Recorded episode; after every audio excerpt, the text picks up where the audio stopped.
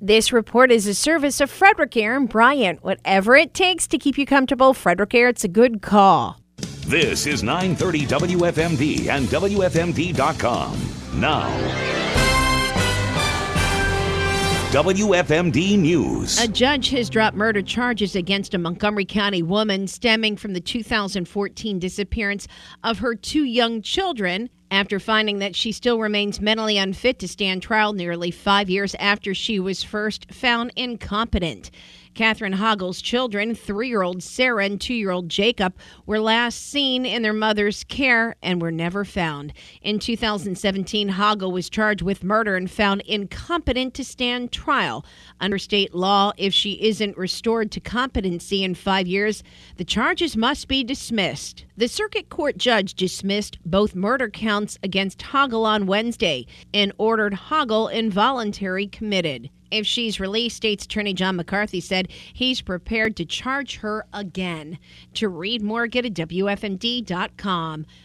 The Fall 2022 Agriculture Innovation Grants are being doled out to local farms and farming operations. Frederick County Executive Jan Gardner. The economies and success of our small towns and our rural villages really uh, depend on having a thriving agricultural industry.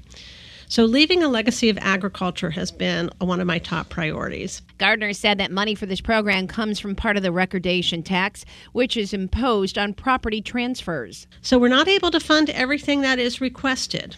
When all the applications were added up, we had requests for about $650,000, and the selection committee recommended awards to nine operations for a total of $113,000. Some of the farms receiving grants are the Moo Cow Creamery in Middletown, Moon Valley Farm in Woodsboro, and Richvale Farm in Middletown Valley.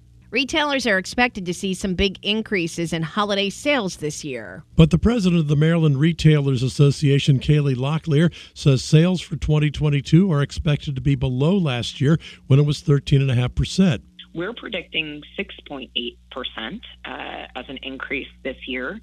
Um, consumers, like I said, will be spending less than they did last year, um, but definitely are still uh, strongly supporting the economy and have a very positive outlook about it. Locklair notes that online sales are booming and many brick and mortar retailers are taking advantage of that. Many retailers now have seen um, what online can do for their businesses, what click and ship to their stores for pickup means, and then they are adding those personal in-store experiences that really can't be replicated via online shopping. She also says if you see an item in a store which costs less online, ask your local merchants if they can match it. In some cases, they will. Kevin McManus, WFMD News. To read more on local stories, get at WFMD.com. I'm Diana Gibson. I'm at Maryland's News Radio Center, 930 WFMD.